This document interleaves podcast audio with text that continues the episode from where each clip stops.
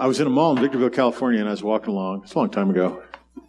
And um, you, know how they have kiosks in the mall? I think some of you might have heard this story. But this was one of those Family Crest kiosks.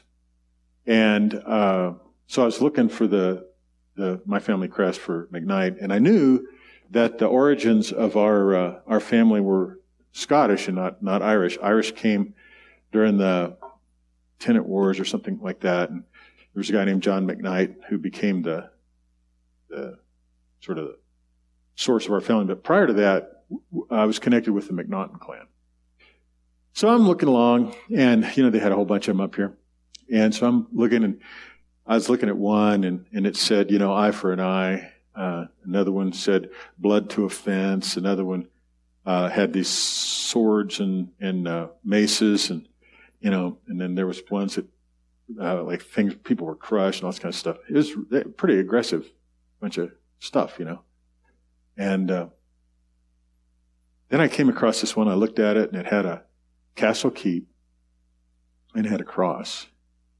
No, it had a naked hand holding a cross uh, on the opposite corners, and it was the McNaughton clan. And all of those slogans that were so aggressive the one I read on my clan was, I hope in God. it was really amazing. Okay, now just the existence of it and the, the truth of it, what was written there, that was pretty cool. But like I say, it's the first time I ever had an open vision. So I'm standing in this relatively busy mall in front of this thing, and I'd been reading across looking for whatever. And I hit that, and the mall disappeared, and I found myself in, in a room like a big bedroom in a castle. And out this big arched double thing that opened to a balcony with a stone rail. There was a little short man, old man, gray hair, big, strong guy, standing, leaning up against that balcony, and it was way high, and you could see the rolling Scottish mountains out there. Not really rolling, kind of, kind of rolling. And he had his hands out like this and he was praying. I suppose in Scott or Gaelic or whatever it was. And I knew he was praying for me and for my family. And it was like one of the most stunning things I'd ever encountered in my life. I hope in God. And I just, you know, uh, so when we sing that, tonight especially, may his favor go before you to your family and their children for a thousand generations and their children and their children. Because, I mean, my family uh, did not come out of Christian roots. Uh, most of our history in America was Mormon, actually. And uh, there were some Mormon folks that came over, and there's a bunch of McKnights over in St. George, Utah, and some of those places. Nobody in my family that I knew of uh, back through generations uh, went to church or anything. But I'm standing there and I realized, I mean, I think I got to see something real. I mean, I, I saw a prayer that pulled down a blessing. Like it was really cool. So I don't know. It was very kind of an emotional time, but it was a lot of fun. It was a lot of fun. So don't don't underestimate what singing that and praying that and declaring that could do. And, uh, you know, we're in such tumultuous times right now that it's, it's easy if you allow yourself just to kind of go with the flow to wonder what the future of generations are, you know. Um, had a bunch of, uh, a really good conversation yesterday, uh, with Kevin actually and, and with you about socialism and the direction the country's going. And, and Jeannie has a unique perspective because she only comes back, you know, for short amounts of time. She'd been in Africa for 11 years. Things are different. I mean, cycles make things change. But you know what? If we do, if we combine the, the, the final verses of those two songs we just sang, on a hill that you created, Jesus died. And you'll do this a hundred, uh, uh, eight billion times. And if you have to, you do it a hundred billion times. And I don't know enough to do the math on eight billion people with a thousand generations, but he's not going to give up. He's not going to give up. So, anyway, that's pretty powerful. Pretty powerful. I have been wanting to start this message. It's actually a continuation of the thing we encountered when we were looking at John. And it's that uh, Jesus is going to save the cosmos. And uh, that includes people and all that kind of stuff. So we that led us, if you remember, to the idea of Christ in us as a hope of glory. And I know that that leads to questions because how you interpret that, how you see it, how it manifests, it's a challenge. I get it. I get it. Um, so I was uh, just skimming through news stories today because uh, uh, I'm just keeping up on what we've been praying about with the election stuff, and, and um, I read a brief one about the fact that there were some uh, Antifa people, self-proclaimed Antifa, so that's not a judgment, uh, that rioted in Portland last night against Thanksgiving, and uh, that was what they said, and they used graffiti and F Thanksgiving and if, you know, all this kind of stuff. I mean, and, and so they broke a bunch of buildings, or a bunch of windows and burned some things. And I want you guys to know, and the reason I'm sharing this story is by way of confession, because you, you know, confess your sins one to another and you can be healed, but also by way of understanding. Uh, when I read that article, I thought in a really deliberate way, and this is terrible. I, I mean, I acknowledge it's terrible. But I thought in a really deliberate way, is this going to get to the point where the only way this is going to get pushed back against stemmed is if people anticipate it and just shoot them from outside of the end of their stores or in, you know the businesses. And I wonder how many it would take and how frequently it would have to happen to deter the people because I don't really think they're serious anarchists. I think they're opportunists. And I realized when I had that thought, and it it had positive overtones in my my civic reasoning, you know. I go, oh, this this is not right. And I I was led back to the fact that I want I've been wanting to I've been preparing for this and wanting to teach this as a continuing thing that we've been talking about, about Christ in us, the hope of glory. And ultimately this has to be more than a doctrine. It has to actually play into how you think and how you, and, and one of the most fundamental ways is how do we see people? How do we see people? And so again, the, the song that was the second to the last one, um, you know, eight billion something, uh, every one a child he died to save. We have to believe that or not. There's not really a lot of ambiguity in the way we look at people. And so, uh, tonight I'm going to talk about taking sides with Papa's desire and, and, and here's the quintessential example of someone who did, and that would be Jesus. Now, I want you to think about this on this bottom scripture. And going a little ahead, he fell on the ground. Now, you know where we're talking, right? It was in the garden, and Jesus is praying. And his, he said, You know, my soul is in agony over this stuff. So uh, he was just, I mean, he knew he was going to cross. He was about to identify, he was about to what Paul says at the end of the other section of scripture we're going to talk about.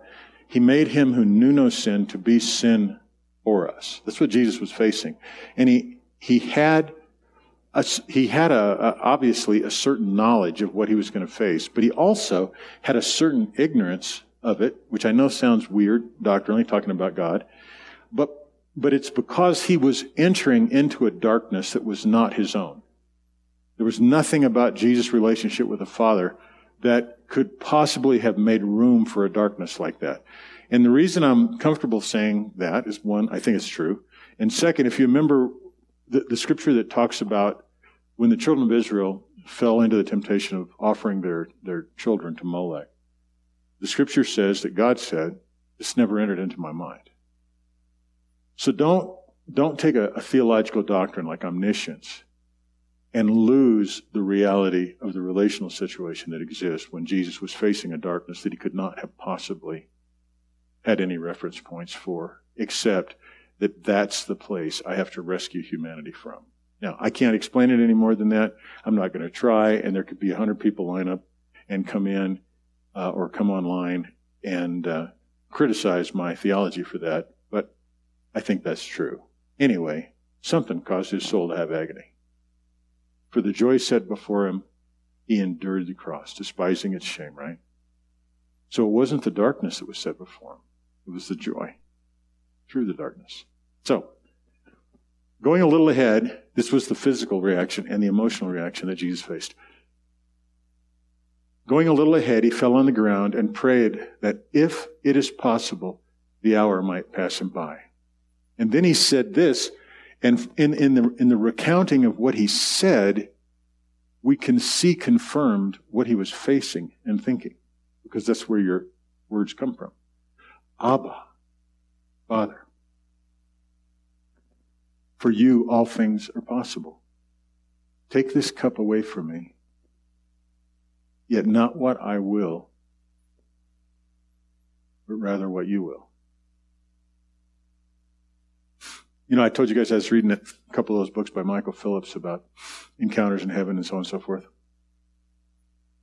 The uh, the release of our will or the surrender of our will to Michael Phillips characterizes in his fantasy fiction about heaven.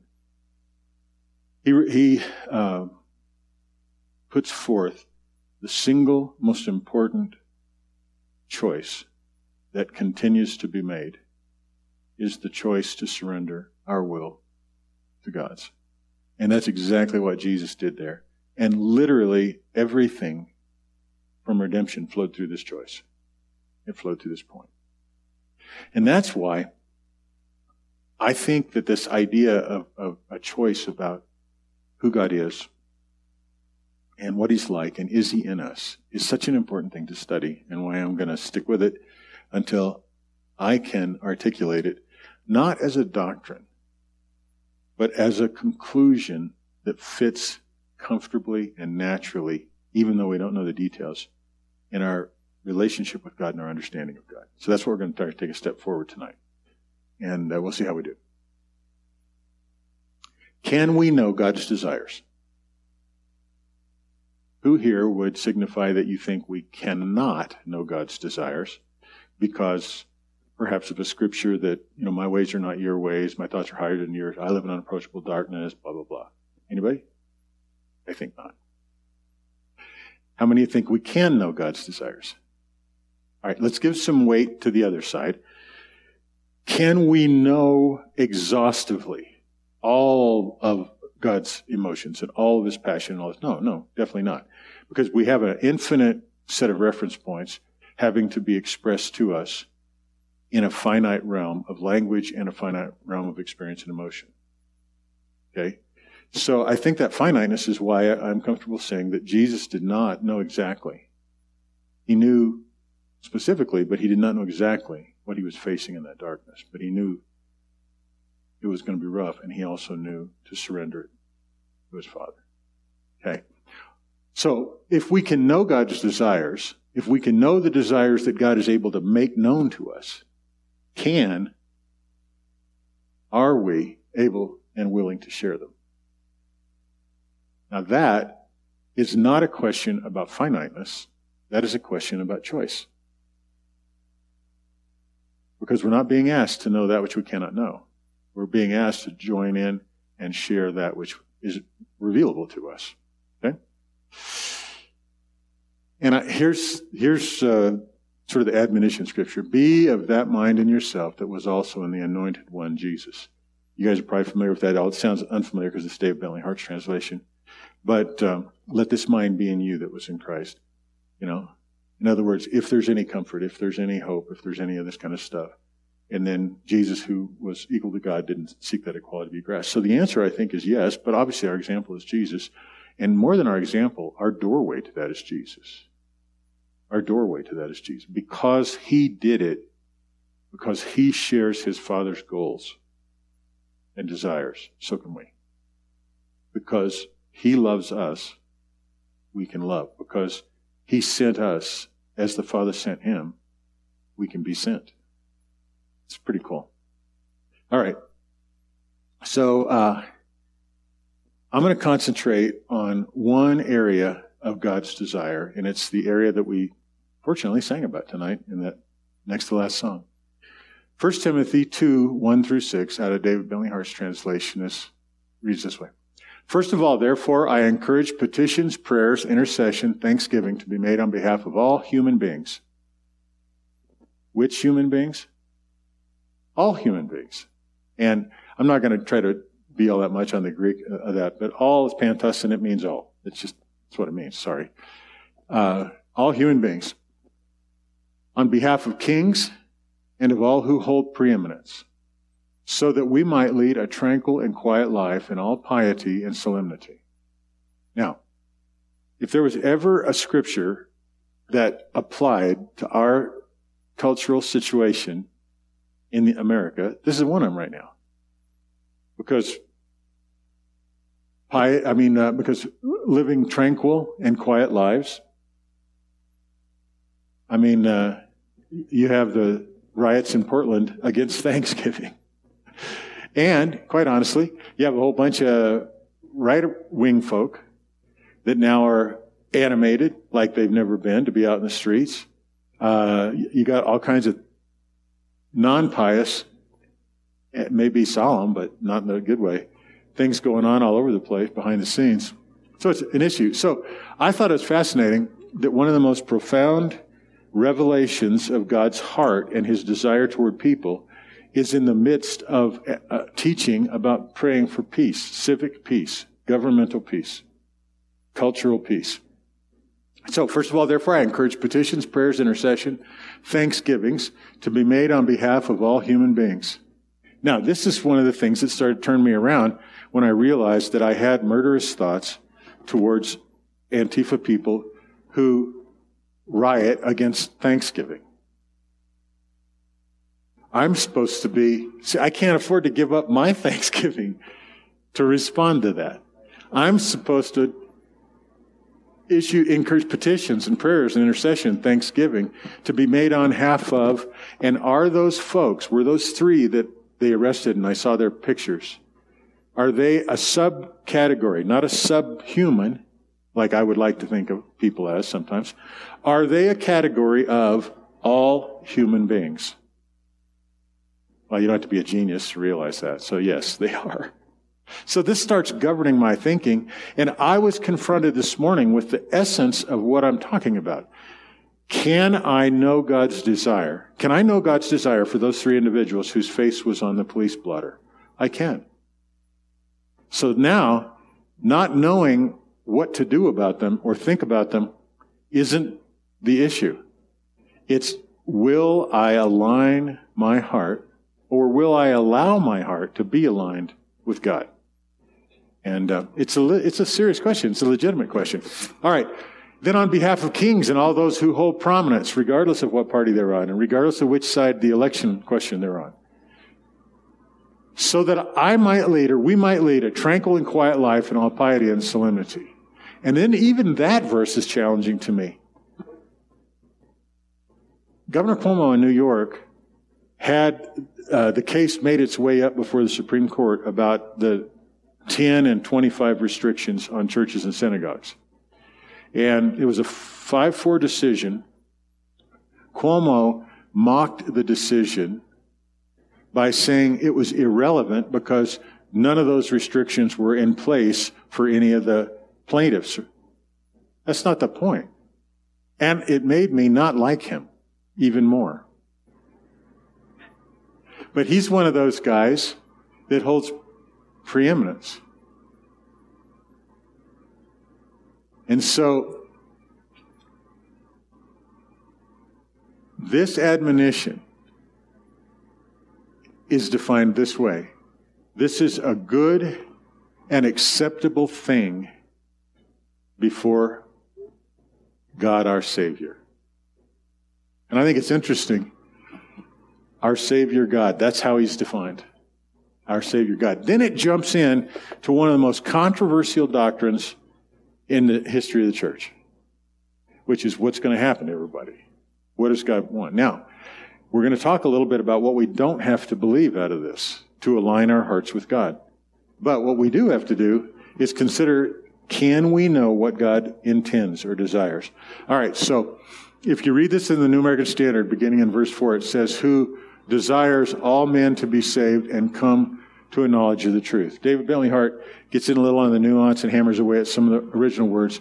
Who intends all human beings to be saved and to come to a full knowledge of the truth. The uh, so this word intends is thelo.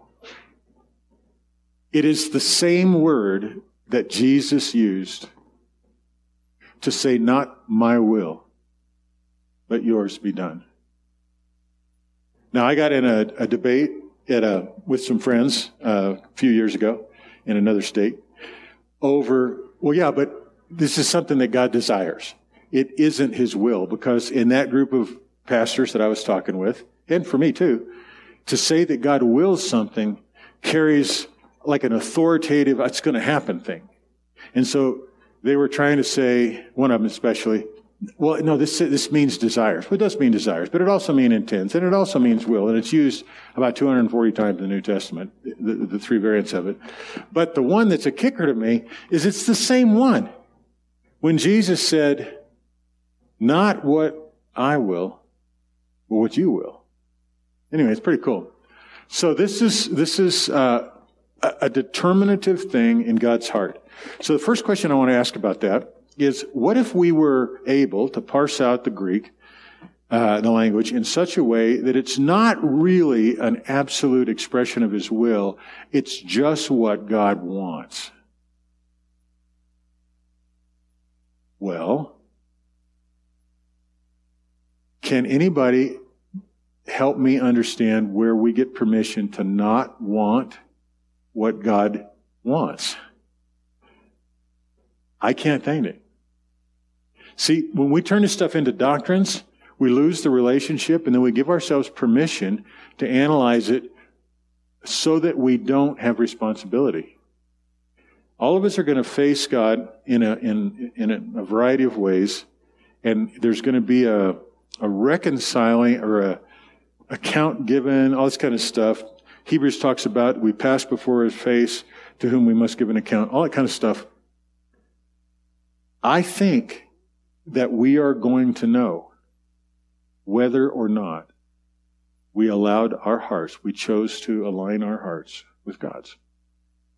Because ultimately, a heart to heart connection is the essence of the relationship that is eternity. That's knowing. Okay? So God does intend for all human beings, including those three that I saw in the police blotter in the article, and other persona non grata in my own personality and judgments to be saved. Sozo. I'm not going to go into a lot of detail, but it's this complete outpouring. You guys understand what sozo is, right? It means being saved, healed, delivered, kept, set free, made whole, all that kind of stuff. In other words, the whole package of redemption, the whole package of life. And to come to a full knowledge of the truth. Uh, the full knowledge of the truth, Ronnie, is epignosin. It is that experiential full encounter that leaves you knowing the one you've encountered. And so, uh, yes. Now, this is a desire in the heart of God our Savior. He intends all human beings to be saved and to come to a full knowledge of truth. And then it explains. For there is one God and also one mediator of God and human beings, a human being, the anointed one, Jesus, who gave himself as a liberation fee for all persons. The proof rendered at their own proper time. I, I like reading from different translations, especially when I trust the translator. And I think that is just so much, so thought provoking. For there is one God and also one mediator of God and human beings, a human being, emphasizing Jesus as the Son of Man, the anointed one, Jesus, who gave himself as a liberation fee for all persons. All persons. Those three. Even me. I mean, that's what we have in common. We can start there. I could start there if I want to have uh, a congenial relationship in my heart, grace and, and love in my heart. The three that I saw in the article that provoked such a hateful thought in me. I can start that we've all four had a liberation fee paid for us by Christ. And I know it sounds religious and it can be cliche, but there's a reality here that if, if I will give it as much attention as I do their acting out on Thanksgiving because of God knows why. And literally, God does know why. And I don't. Who gave himself as a liberation fee for all persons. And then, keep this phrase in mind as we move forward. The proof rendered at their own proper times. All right. So one of the problems with thinking about Christ being in people and about God's desire that those people, no matter how horrible and no matter how despicable, that God wants them saved and to come to a knowledge of the truth is because their behavior and the damage they do to themselves and to other people and to society, it, there are bad people who do bad things. They are. But none of that changes that. And one of the beautiful things that that last phrase gives us permission to take refuge in and to withhold judgment and to not get cynical and not grumble under our spirit, behind our spirit, in our mind, against God. O oh Lord, how long before you rain down justice and judgment, all this kind of stuff, is because this liberation fee given by the anointed one Jesus for all persons looks like it's going to be proven at the proper time. And I don't know when the proper time is. I'd like it to happen sooner. So when I got that vision at the Ascension about uh, Trump's second inauguration, and, and the, the feature of it wasn't just that he was being inaugurated, the feature was there was humility in everybody's life because some kind of proper time had touched their souls.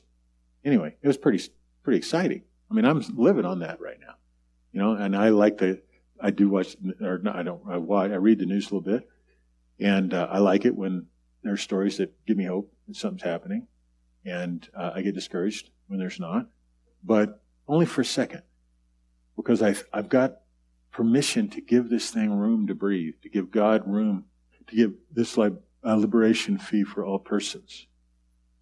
Even those three. Even the governor of New York. Even me. See what I'm saying? Okay, let's go on. Here's a second statement of the same desire, but it's stated in the negative, which is sometimes pretty handy.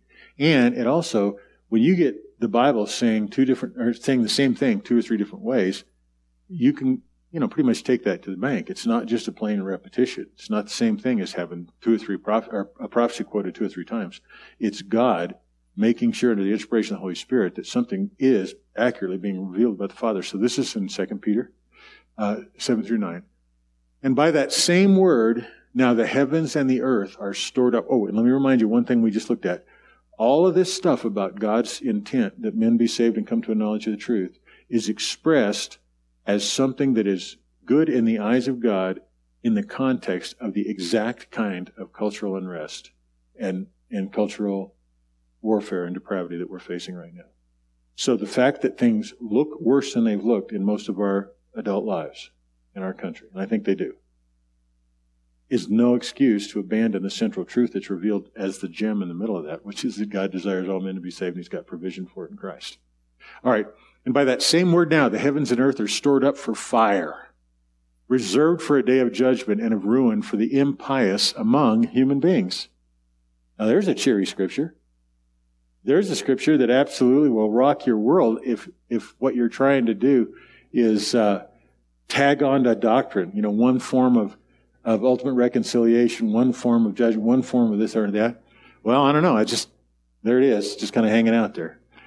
By the same word now, the heavens and the earth are stored up for fire. You know, before this, uh, the verse just before this is when it talked about the word was made by, by water, and then it was destroyed by water.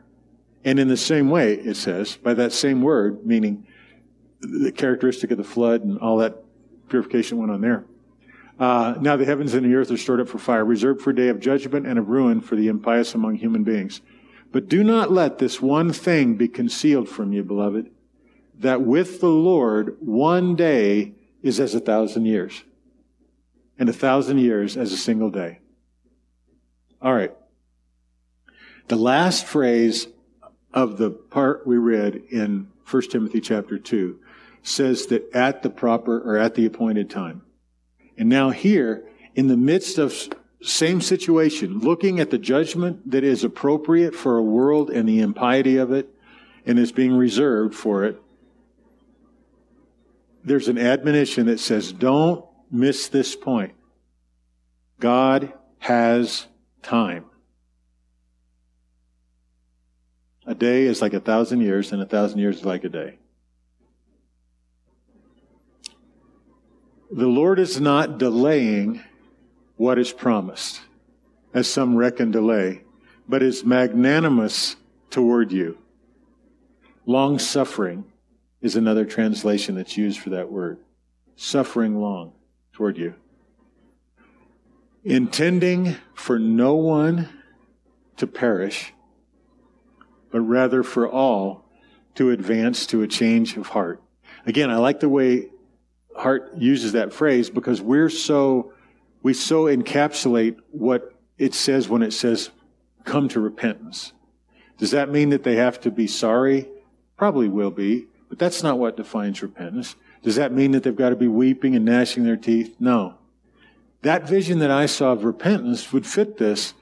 People were exposed and in the insight that the Spirit gave me as I was looking at these Democratic folks and the Republican folks standing there chagrined by what went on, is that somehow their vulnerability, their surrender to darkness was revealed to them. And they go, literally, oh my God, what did I do? What did I sell my heart for?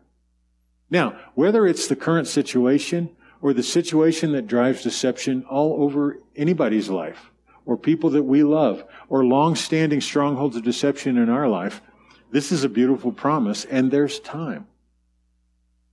There is time. So the Lord is not delaying what is promised, as some reckon delay, but is magnanimous towards you, intending for no one to perish, but rather for all to advance to a change of heart. So, can we, I, I think my next slide. Yeah. So, what is God's desire regarding people? All the people in humanity. He desires that they be saved, right? The complete package saved, healed, delivered, kept, made whole. Made whole. This is one of the, the problems with kind of a low view of substitutionary atonement is that you can go to heaven and not be changed. Now, a reformed theologian or pastor would say, no, that's not what we believe. And I understand that. But that is what the, what the theology produces, is an expectation that Christ is going to impart a righteousness that isn't going to actually be righteousness in us, in our behavior. Because then all of a sudden that would make it works. But that's trying to reconcile a doctrine and not realize that you're not going to be happy in heaven in the presence of God if you carry darkness and unrighteousness in your life. It has to go. And it is going to go, and it's part of the redemptive plan. So, it's not just being saved, it literally is being healed, it literally is being delivered, and it is literally being made whole. This is part of God's desire for all humanity or every man. Next, that no one would perish. So, is there anybody he wants to perish? No. Jesus said, when he's talking to his disciples, he said, uh, or when he was praying his father, um, you know, I've lost none of these except the son of perdition that the scripture might be fulfilled. That's a perplexing thought when you think about this concept that God wants no one to perish. Uh, we'll come back to it in a little bit, but the revelation in that prayer does not negate the reality of this truth.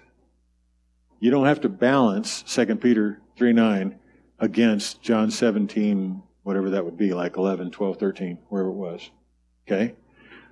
This is a reality. The word there is apolumai, and apo means to kept away from, and uh, alumai is a really interesting word that's used for perishing. It's ruin or punishment, destruction, loss, being marred, or perishing. It has a lot more relational compassion in it than just the idea of you're guilty, somebody's going to bring the axe on you, or you're guilty, you're going to be thrown in the fire. God doesn't even desire that we're marred. He doesn't desire that we're, that we're twisted, that we carry the scars of deception and darkness. He doesn't want us to suffer loss. Now, are people going to suffer loss? I think so. But it's not God's desire. He also wants all to come to a full experiential knowledge of the truth. Epignosin. And, and I, I, I capitalize truth with a question mark. Does God want us to know truth just as knowledge, or does he want us to know truth as Jesus, the way, the truth, and the life? And I think that's what he wants. He wants people to have a relationship with Jesus, with his son, to know him, to share in his life. And we've been doing pretty good, I think, in Joyland for the last little while, trying to understand the bigness of that concept. That we're not just being substituted for, Jesus is not just a sacrifice on our behalf. He's literally inviting us into the relational capabilities that he has with his Father so that we can enjoy that. And that's what we've got to begin to see for other people. Okay? And to come into a change of heart, to repent. Metanoia. It's, it's, it's the idea of changing your mind, changing your heart. So I like change of heart, change of mind. Now, Keep these things in mind. God wants everybody to be saved, but he, he doesn't have a concept or a desire that they be saved without a knowing of, of the truth. So there's no such thing as the ultimate ignorant salvation where you just get a ticket and then you show up someplace. And he, he wants, he, he doesn't want people to perish, but the alternative of that is not some kind of greasy grace thing. The alternative is genuine, heartfelt change. Genuine, heartfelt change. Now, this begins to allow me more easily to check my own desires against God's. Because if I think, remember in the shack, how many seen the shack? Okay. Remember in the shack when uh, Papa takes on the form of the man instead of the woman, and he's going to, yeah, Tim has seen it a couple times, and um, and and they're they're heading out to look so that uh, uh, Matt, uh, Matt, Maddie, no, no, the little girl, Maddie, no, Meg, I don't know, the little girl, her body can be found, and uh, so anyway, Papa says, or Max says, so I know I've got to forgive him, and he's he's just going to get away with it. And he goes, Oh no, nobody ever gets away with anything. Now that's, that was something that stirred up a lot of trouble for Paul Young because of the whole substitutionary atonement reform theology. It's not a works related thing. That's because it was thought about as one expression of a doctrine against another. Take away the expression of the doctrine, and you begin to realize God wants everybody to be saved through knowing the one to be known. In other words, he, there's not going to be any salvation without also having eternal life. And this is eternal life, that they would know you, the only true God, and Jesus, whom you sent, the truth. Okay? Also, he doesn't want anybody to perish. But the ones that are perishing are the ones that have not yet repented, not yet had a change of heart. They're stuck believing wrong, living wrong, and that explains a lot. So then I think now about these three people that I have the photos of in my mind that uh, were so hurt and so angry and so misinformed and so perhaps arrogant or whatever, so abused when they were young, so entitled. I don't know. I don't have no idea. I don't know anything about them. Except they're human beings, and I know what God wants for them. And I know they're not living in the revelation of that, or they wouldn't be doing the things they did yesterday. If they were to come to a full experiential knowledge of Jesus. how hard would it be for me to have magnanimous thoughts towards them? Not hard. If they had a real change of heart, if they walked through this door and I recognized one of them, and they said, We were just wandering around looking for a place, and I did something so horrible yesterday and so inconceivable, I don't, I don't know if God can forgive me. Would anybody in this room have a hard time embracing them and releasing that forgiveness? No.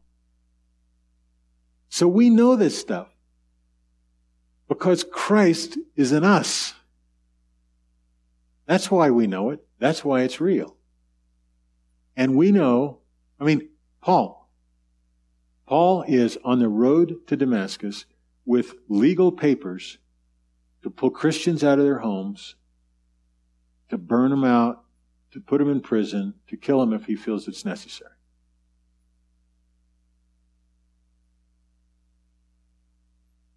When it pleased the Father, Paul says, to reveal his Son in me. Okay? This is, so now I'm getting, breaking this down in my own heart to where I realize, okay, Lord, I can know and take on your desires. Now help me. Because obviously my first reaction is not always like that. My first reaction is angry, carnal, judgmental, all the things that you're not. But I, but it doesn't last long. I will tell you that. Now it still bugs me that it could happen again after tomorrow when I read the next news story. And I think it could happen. I don't want it to, but it could. But the fact that this is the journey that I'm on, lining up with the Father's desires by the virtue of the Holy Spirit being in and with me, and Jesus living in me, and the Father abiding in me, that is a more real thing about my identity than the carnal part of it. And I don't think I'm letting myself off the hook easy or anything. I also know that God has time but there isn't enough time in all of the aeons for me to skate by and keep all this stuff. It will go. I will not carry this in eternity. Now, is some of it going to be substitutionary? Sure. Is some of it going to be imparted? Yes. But it is all going to be real, and it is all going to be experiential. I will experience myself clean of these unrighteousnesses. And that's another thing that then makes me look at them and say, well, if you can clean me, really clean me, not just forgive me because I said the magic words, if you can really transform me, then you can transform them. Yes, babe.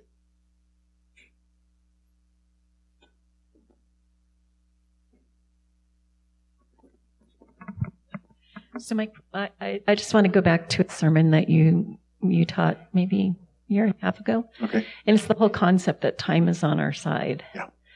And so, if we um, walk in some of this stuff, you know, the all and what does God desire, and um, does he, you know, does does he get what he desires and everything?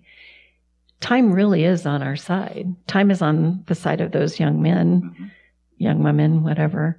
Um, but we. So here's my mind. sure. Even Governor Cuomo, time is on his side as well. Yeah, right, right. and honestly, you know, I mean, um, I can't remember if it was Cope Budge or Dr. Sharp who said, um, your emotions are, are just, you know, your feelings are your feelings. And your feelings can lead you in a direction. But the reality is, is that when you had those feelings about those guys, it led you in the right direction, which was going to the Lord in that. But the, the whole idea when you were talking about, I, I just started thinking about that sermon that you gave on time is on our side. Mm-hmm. And we all sang that song. but yeah, time is on our side, you know, and, and it's on their side and yeah. Cuomo's side. And yeah. So anyway. Cool. And if, if you weren't here for that sermon, the, the, sort of centerpiece of it is in Hebrews uh, chapter 1, where it says, through whom he made, and, and a lot of translations say, through whom he made the world. But what it really says is through whom he made the aeons. He made the ages. And these ages just keep coming at you. That's another thing, in, in case you ever get Michael Phillips books on uh, the Beyond series. Uh, which the.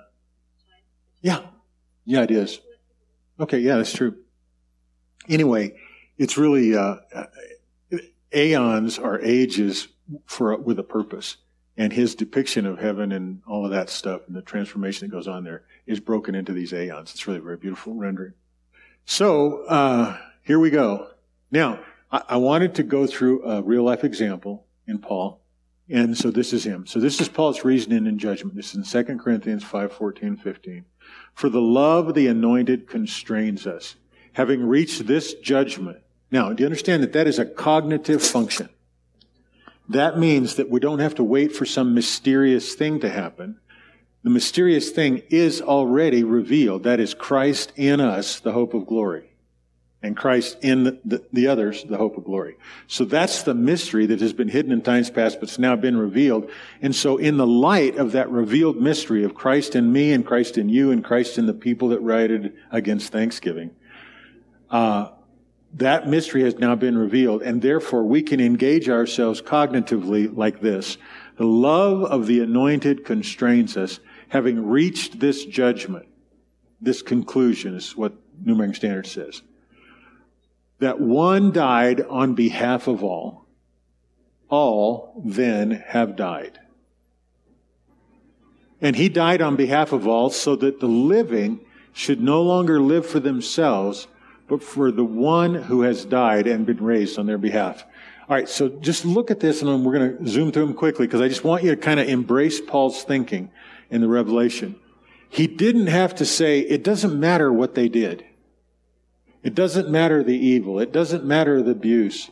He can go back and agree with Peter. Hey, the world's being reserved for the impiety among human beings. It's going to be taken care of by fire. But What's fire? Fire is one of the four things that God is. God is spirit. God is a consuming fire. He is fire. He's always been fire. Otherwise, Moses wouldn't have had to take off his shoes in front of the fire that didn't consume the bush. Fire's not holy that way. God's holy and God's fire. Uh, he's also light. Light has come in the world, Scripture says in John 3, and men love darkness rather than light. That's the nature of judgment, that light exposes darkness. So he died on behalf of all so that the living should no longer live for themselves. That means I don't have to have some kind of wimpy, weak, uh, hyper mercy for those individuals that were destroying stores for the sake of Thanksgiving. Because the salvation that the Lord wants for them and the perishing that He wants them to avoid is going to produce a transformation in their life so that they reflect the image that they bear in ways that they do not right now. And time is on His side. So they should no longer live for themselves, but for the one who died and been raised on their behalf. And that also can apply to me. Now, I also don't think that we've got to talk ourselves into trying to align with this by saying, oh, there's no real difference in the way I behave and the way they behave. Of course there is. Of course there is. There are things that are better than other things. There are ways to treat people that are better than other people, and we don't need to knock it off. But on the other hand, we also can't afford to revert back to an old in and out separation mentality that I used to have when I was fueled by Reformed theology that said, uh, unless you're born again, nothing you do can be anything except unrighteous, filthy rags. That means that a mother who isn't uh, born again, loving her children, is doing so for unrighteous, selfish person, people or reasons. That's ridiculous. We don't have to do that. This is a process of full and utter transformation, redeeming us out of darkness because Christ has come. And the result of it is that we should live for the one who died and raised us again, not ourselves, not our own fears.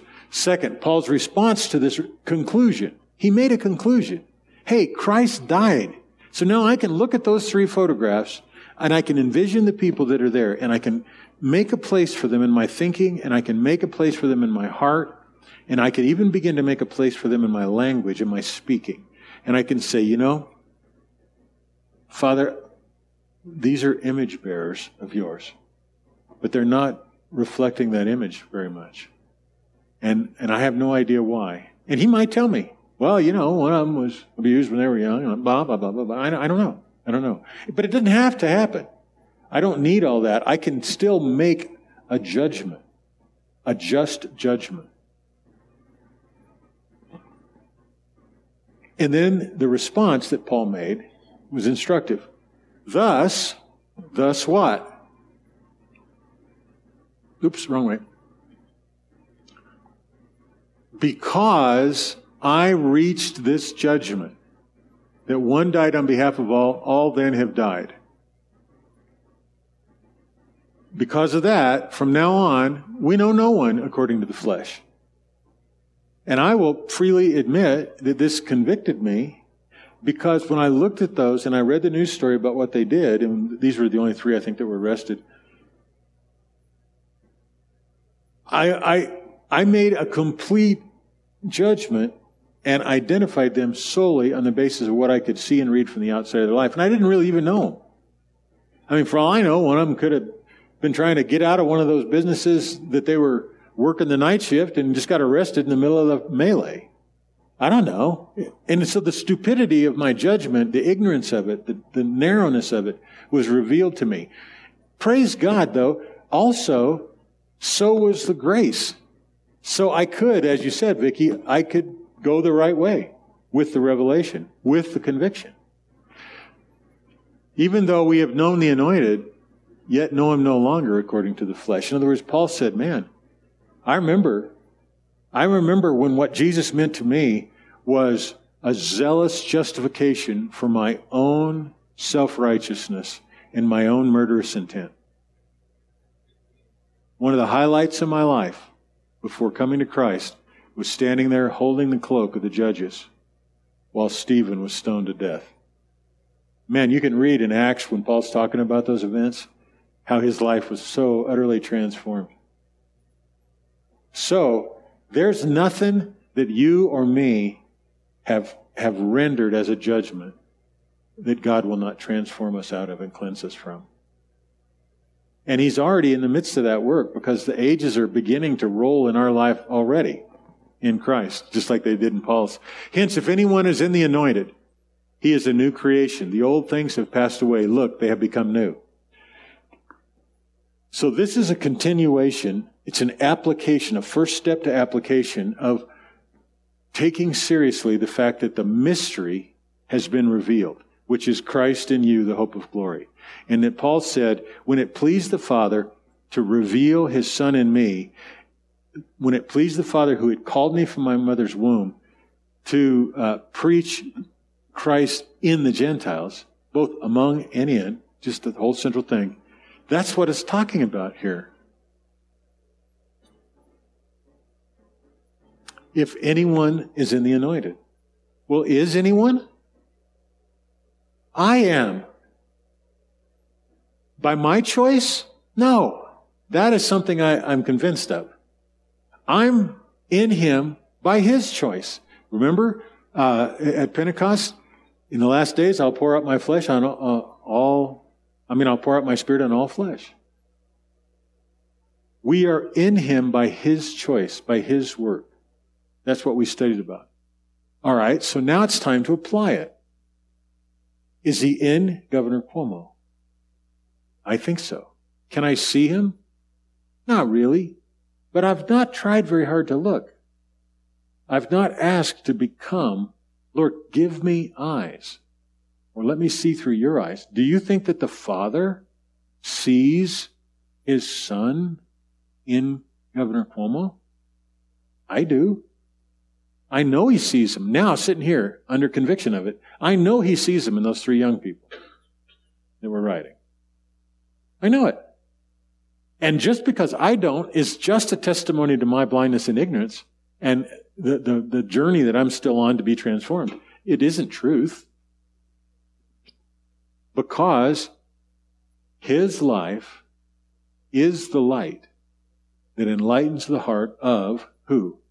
Every man coming into the world. Now, I know this is a challenge to believe when you look at some of the people that come into the world. But when you really think about what that says, didn't all those people come into the world just squeaking and cooing and crying and pooping? Weren't they all somebody's baby? They didn't come in rioting or trafficking children and women. They didn't come into the world with political arrogance or religious pride and stupidity. They came in like a little baby. Everybody.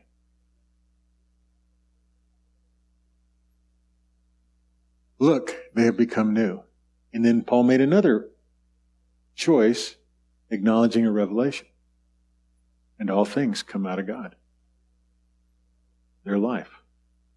Maybe even the passion that drove them out there on Thanksgiving to riot. Is it twisted? Yeah.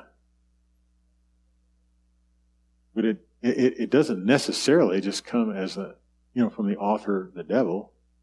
Maybe this is a twisted, like Paul's was. He really thought he was doing God a service. You, you know that because Jesus said that to his disciples in Matthew 10, I think. He said, you know, people are going to haul you before the synagogue and they're going to think they're doing God a service by killing you. Almost for sure. Saul of Tarsus felt that way. And so his life was a manifestation of ignorance and deception, not evil in the way we would identify somebody with evil. And I know this is a bitter pill to swallow some because it's so much easier to categorize people. So much easier for me.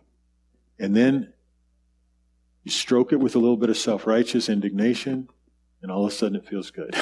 You're on the right side of history or events or whatever.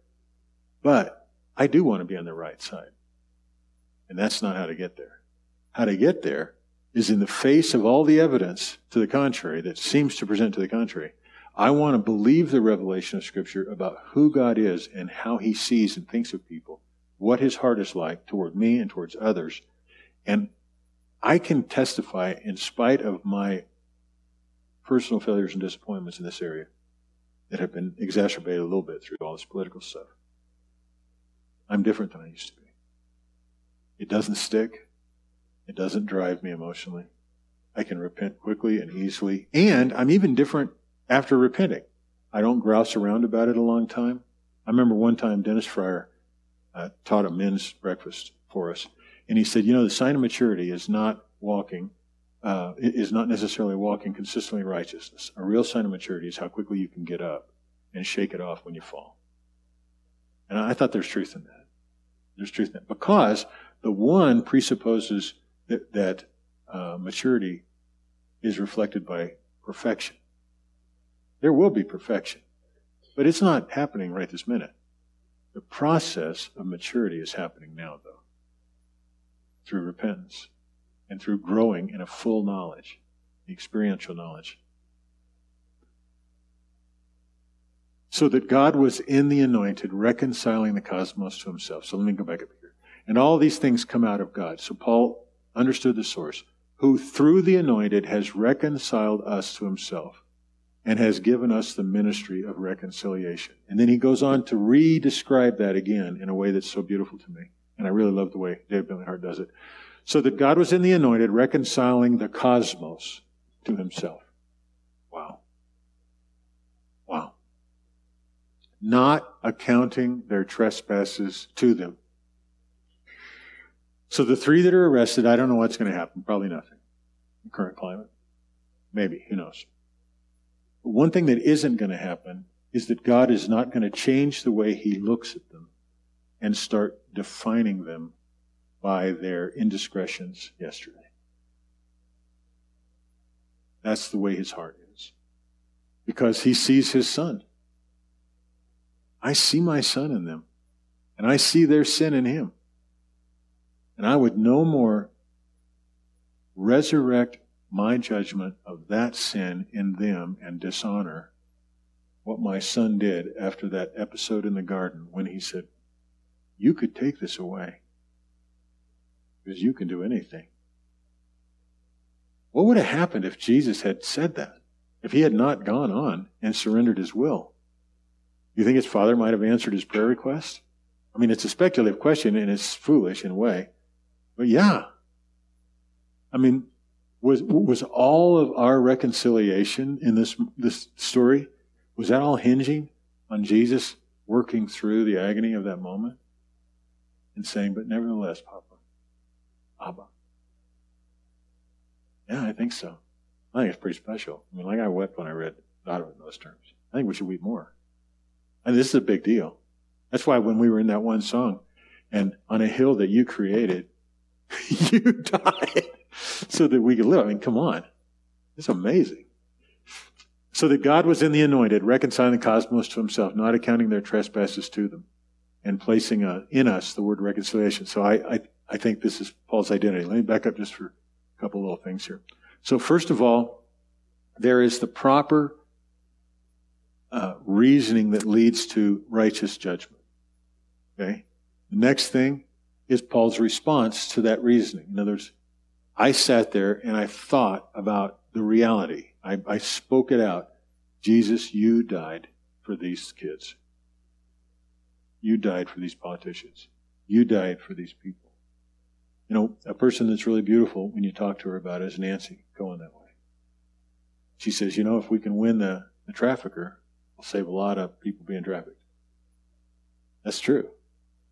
But if you don't love, if you can't love a person because of their prickly, sinful, disgusting, smelly, wrong, evil exterior, you can't. So Paul's solution to that was we won't know anybody according to the flesh. Great response. If we could make that determination, that would go a long way. Now, as a result of that judgment, that righteous judgment, and that and his response to that by making a conscious choice, I'm not going to look at the flesh to determine who people are. I'm not going to allow myself to do that. He ended up with an identity. He's one who carries the ministry of reconciliation. And guys, uh, I want that for us. I want that for the people that we minister to. Those of you that take the time on Zoom and that come here and that we get to associate with. I want us to be vessels of that message and the power behind it. And from that identity, there came a ministry. Therefore, we are ambassadors on the anointed's behalf of such a kind that God makes supplication through us for the sake of the anointed. Now think about that. I don't have any idea what this means, but just to say it sounds pretty spectacular. So God, who creates all things and has all authority, makes supplication to the world through us. If we will render that righteous judgment and identify with Father's heart in the fact that without exception, there's nobody that we have to guess about. He wants all to be saved, and he doesn't want any of them to perish. And in that process, he wants them all to come to a full knowledge of the truth, and he wants all of them to have a complete and thorough life giving, life transforming change of mind. That's amazing. It's amazing. Therefore, we are ambassadors on the anointed behalf of such a kind that God can make supplication through us. For the sake of the anointed, we implore, be reconciled to God. Now, this is another one of those beautiful things. I don't have to figure out how everybody's reconciliation is going to manifest because obviously it still needs to. But the fact that it, that Paul is admonishing and that we are to admonish people, be reconciled to God, does not mean that they are not from God's perspective. So I have to go ahead and figure out how to believe that everybody's reconciled, but that everybody needs to wake up to that. Everybody needs to be reconciled. And that's going to get us to our final point here in just a sec. For our sakes, and think about this, For our sakes, he made the one who knew no sin into sin, so that in him we might become God's righteousness, including the people that are in that article.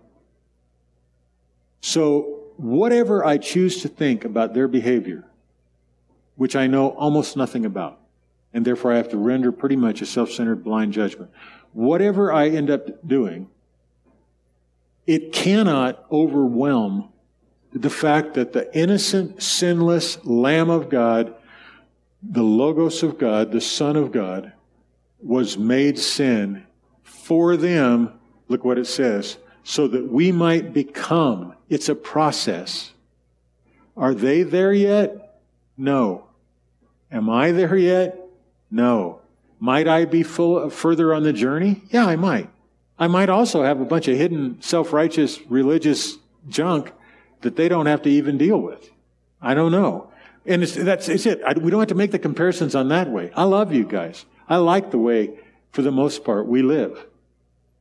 But they are in this redemptive plan just like we are. Are they, are they reconciled? I would say yes, from God's standpoint. Are they from their own? I would bet money not. I bet if you ask them, whatever kind of self satisfaction and, and uh, identity they get out of rioting and vandalizing, I bet you hardly any of them would say, Oh no, this is the highest expression of my value and goodness. I just don't think so. And probably not very many people have asked them that.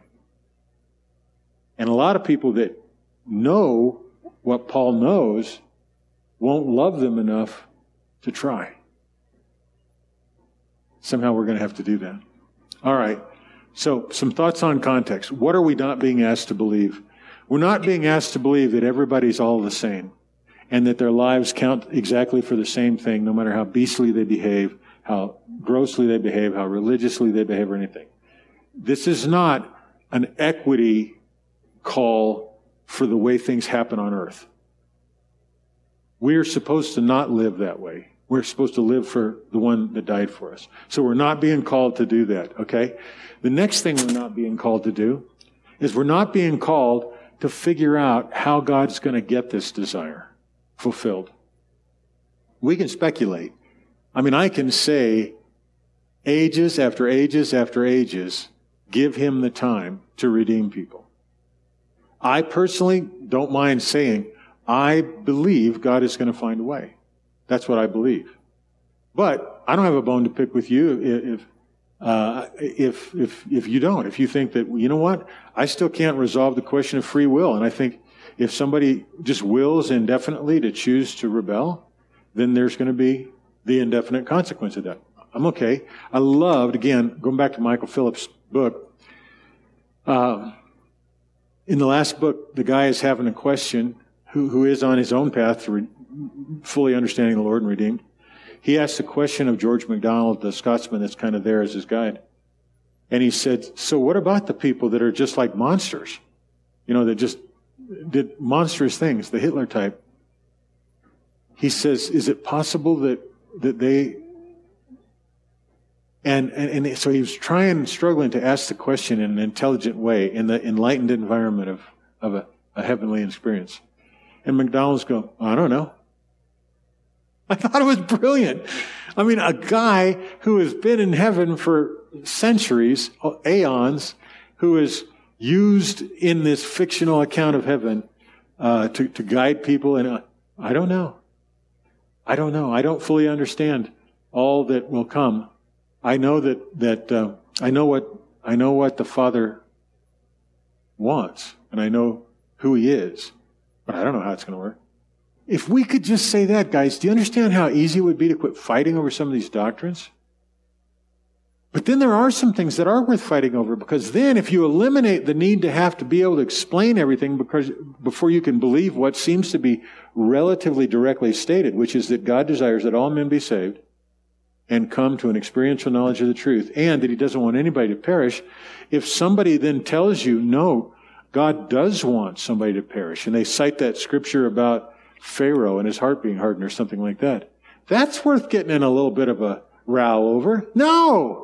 No, you don't have the right to interpret that scripture to nullify this declaration about the heart of the Father. You don't. And you are saying that. You can't make justice claims. You can't make uh, judgment claims. You can't make righteousness claims and then nullify what is plainly said about the heart of the Father. That I'll fight over. Because you don't have that right. And then they might even say, and I've had it happen some, well, that's not what I'm trying to say.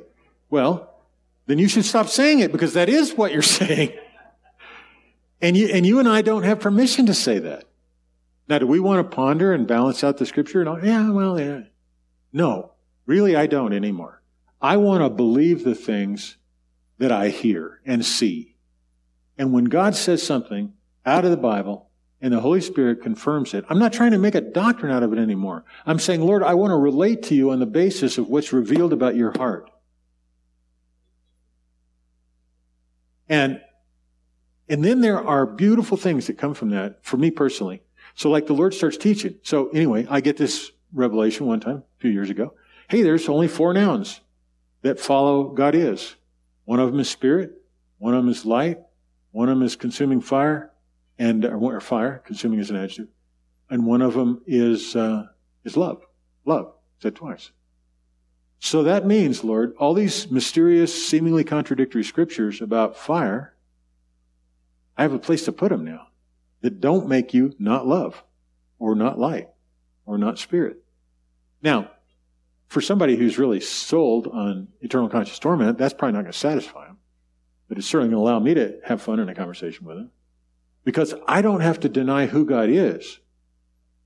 And I can point out that their line of reasoning, because there is reasoning in this thing, right? Paul said, I've come to this conclusion. I've made this judgment that because Christ died for all, all have died. Okay? We'll pick that apart. Anyway, we're not required to balance and justify every revelation that seems different. Keep in mind that the revelation of God's heart, that all men be saved, come to a knowledge of the truth, and that no one perish, but uh, have a true change of heart and repentance. It is, both of them are right smack in the middle of cultural and, and political chaos and of the world being reserved for fire for the judgment of impious people. So when they say, well, if you don't believe in hell, then you're going to have to, no, no, no. Let's stop. What you're talking about as hell is probably in the verse just above where it says that God doesn't want anyone to perish but all that kind of repentance. See, this is, this is, this is cool. And eternal life is not that they would know the right things about you, God and they would know the right things about Jesus, whom you sent. It's that we would know him. And that, that manifestation of eternal life corresponds exactly with what this says. My Father, God, Spirit, Son, want all men to be saved. And in that saving prospect to come to know fully the truth. So, I'm hoping that we can keep going. Here's the two part question How can we and will we share God's desires and intentions? So, we could talk about it. I've gone long. I'm sorry. Uh, a little. The answer is pretty obvious, really. Let what is revealed clearly about God be revealed. And hold it in tension with the other things you think it presents a problem for. Because it probably does present a problem in understanding. We are finite. And we see things from a horizontal reflection and use as an example to let your heart be okay with attention. What it says in Paul's experience. God was in Christ, reconciling the whole cosmos to himself, not accounting their trespasses against him. And in the very next word, we are now then like God who's making supplication on behalf of all these people that from his point of view are fully reconciled to him by Christ. You reconciled. So now you have a, they're reconciled and they're not reconciled. Let them live. Let them breathe. Let the Holy Spirit wake you up in the middle of the night some night and go, hey, you want me to tell you how those things work together? Have you ever had that experience where, or in an ascension? Lord, show us something. Wow, wow. Hey, both those things are real. You know, this is the beauty of where we're at. If we will keep these things relational, and keep, keep in mind that what Paul did is he made a, a rational judgment that went back to the relationship. And he says, now as a result of that, God can use me to make supplication on behalf of people for, for Christ. Beautiful thing. Okay. Any questions? Yes, Greg.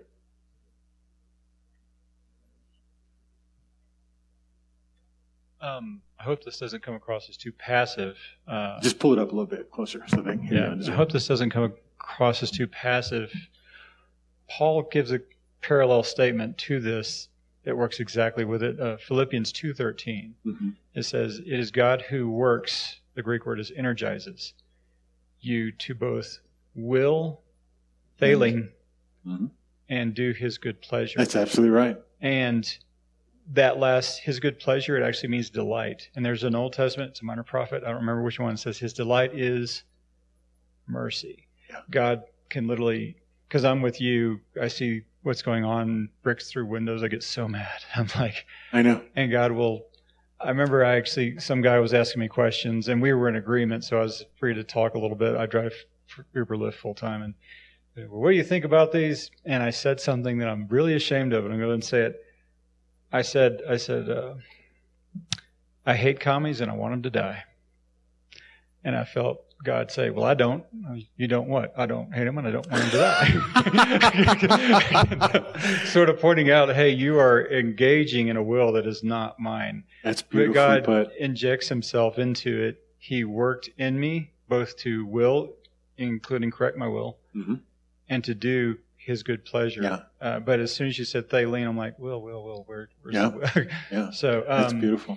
But I've I've been struggling with that a whole lot too. I see all these things on the screen, and, and God's it's really amazing. I worry that I'm being too passive about it. God's like, not, not only will I correct you, don't worry, I'm going to give you the energy, literally energize you to do it. Yeah. I'm going to I'm going to take care of it through you. I'm like, okay, wow. So, That's cool. That's yeah. really good. That's well said. You know, the long game in this for me, exactly what you're saying. Again, God's not trying to correct how we think. He's trying to transform who we are so that we can align with Him. And so, what if our passions, the ones we share when we react that way, what if those are a manifestation of being made as an image bearer of God? Like, like I said, Lord, how do you see these people in my journal? And he said, Oh, I'm grieved. He said, The grief is real. The pain is real. The fire is real. But, and then he went into talking about, I see their lives in my son. I can't turn away from that. I don't want to. I would never think of it. It was beautiful. I mean, it's, and, and so this transformation, it's real. And this is what we're engaged in. And when the darkness manifests all around us, can we, do you, do you guys think that we might become, through this tr- transforming process, a person that could say, like Paul said, so now God can make supplication through me? You know, I think back to like the story I heard about uh, Corrie ten Boom and how she was, f- God worked in her both to will and do this love for the guard that had had her in concentration camp when she saw him. That's a miracle. But it's only a miracle here. That's how God thinks. That's why Christ came. Yes, we can do this. He can do it. The one who works in us both to will and do according to his good pleasure. You guys are great. Anybody else?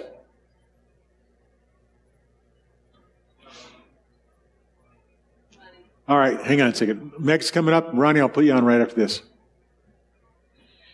Well, um, we had an interesting experience on Tuesday morning. The Lord woke me up, and I was just talking to him and thinking about Thanksgiving, and and what our plans were and everything. And and uh, uh, he said, "I want you to go to the hospitals, and I want you to uh, take your position as as my son, and uh, decree and declare." That the COVID patients would be released to be with their families on Thanksgiving Day it was his desire that they be reunited with their families. And so on Tuesday, uh, we had a couple of things to take care of, and that's what we did. And I, and he said, I want you to use the door to the hospital as a touch point. And, uh, and, and so our expectation wasn't to be able to go into the hospital. So we went to Memorial first, and uh, we didn't go around to the front because that's a real mess. Have you ever, you know? Yeah, yeah. It, there's no parking there. You so you parked to, up in the thing and went down. Well, the, we went the, on the back and we went to the back door, and we just laid hands on it and and prayed that the people, you know, would would be healed and they'd come forth. And uh, then we went to um, Penrose and we walked in, and they let us go. Um, uh, Tim was inspired. He said, "Oh, we want to go to the chapel." And they just gave us a little sticker, and we went to the chapel, and we prayed out loud, Praise and we God. we we just decreed and declared that these people are healed. And then I just said, no matter what age, no matter what they're in here for, you know, that they be reunited with their families. And then we went to UC Health on on uh, Nevada, and that was the last one we went to. And um, there was nobody. Well, there was two people in the lobby when I walked in. There was no guard there. The guard walked past me and he left. And so I just walked into this huge entry area and just prayed out loud and there was no receptionist there was one gal that i think she was waiting for somebody but she was far enough away and i just walked through and decreed and declared and but God. I didn't have the feeling like I had to be responsible for the results. The Lord just lifted that off of me and I just you know we were just being obedient to do what we were called to do. And so that was our Tuesday and That's so, amazing. Yeah, it That's was wonderful. it was pretty cool. That's wonderful. You know, I've never been an ambassador officially like a political one. But it has to be kind of that. If an ambassador had personal responsibility that everything that was being exchanged officially and supplicated, they were personally responsible for, man, that'd drive you off the wall or send you into corruption or something. That's beautiful. Beautiful. Ronnie? Hey, so the little girl in the shack is Missy. Missy, thank you. And uh, you made a statement that was just sort of thrown out there that I thought was incredible. So I'm going to repeat it, and you tell me if I got it right. Okay. Not trying to change who we are. I'm sorry. Not got. Start over. Hi. You made a great statement saying God's not trying to change how we think, but transform who we are. And I, So Saul was actually changed. He was changed, and then as a result, I mean, you could tell he was reflecting on it. He said, We've even thought of the anointed one, the Messiah, in this, in this way, in the flesh. But we don't think of anybody that way anymore. And then I understand what it's like to, to, to, make an adjustment in how you think because you're changing, and then all of a sudden you're open to more revelation. So Paul got that revelation. Anyone who's in Christ is a new creature. Well, of course he got that revelation because the Lord said he finally revealed to me the mystery which has been hidden in the ages and now been revealed, which is Christ in you, the hope of glory. Of course. So yeah, that's great, Ronnie. And I think if we can, if we can embrace that, but also expect it, expect the transformation to open our hearts and minds to new revelation. But the part that makes it easy, if it's easy at all, is that when we transform, will change the way we think. Act revelation that fits with this that it is God who works in us both to will and do. To will and do, according to that. So, all right. That's a, top, that's a topic for a video. It, it would be a good one. It'd be a good one. Praise God. Anybody else? Praise God. Okay. Well, I don't know why I feel uh, morally superior if I get us out of here by 8:30, but I can and I do because it's just I got like 7 minutes before that happens. All right. Well, Father, thank you. Thank you for willing and doing in us according to your good pleasure.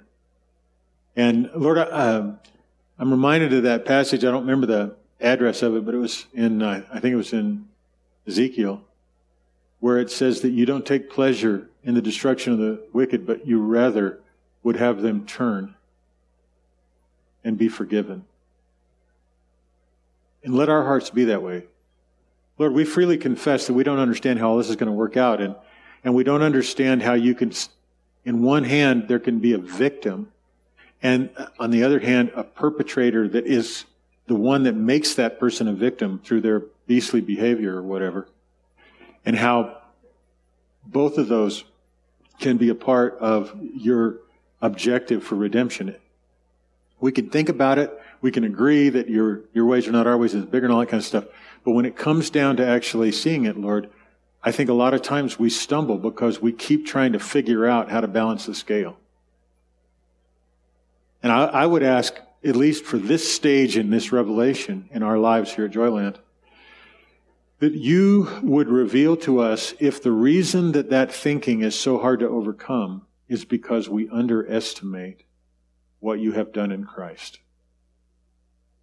We don't really realize how thoroughly the agony was faced in the garden. And when Jesus said, Not my will, but yours be done, the door that he opened for the reconciliation of the cosmos is way bigger than we understand. We do not understand, Lord, and I confess this freely on behalf of all of us and myself.